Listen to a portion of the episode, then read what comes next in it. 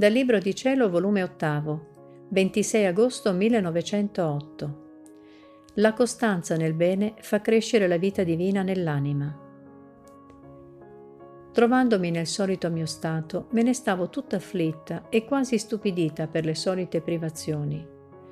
Onde appena la sfuggita, Gesù è venuto e mi ha detto, Figlia mia, quello che voglio che ti stia a cuore è la costanza nel bene sia nell'interno che nell'esterno, perché la ripetizione d'amarmi di tanti atti interiori e del bene costante fa crescere sempre la vita divina nell'anima, ma con tale energia che può paragonarsi a quel bambino che crescendo in aria buona e con cibi sani cresce sempre bene, in piena salute, finché giunge a debita statura, senza aver avuto bisogno né di medici né di medicine, anzi è tanto robusto e forte che solleva e aiuta gli altri.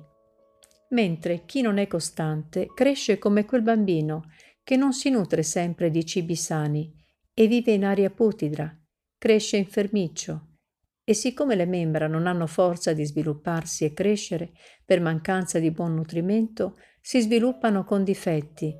Quindi dove si forma un tumore, dove un ascesso.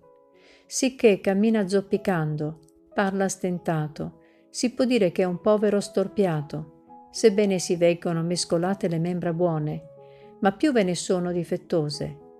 E onta che consulta medici e prende medicine, poco o nulla gli giovano, perché il sangue è infetto per l'aria putida e le membra deboli e difettose per il malnutrirsi.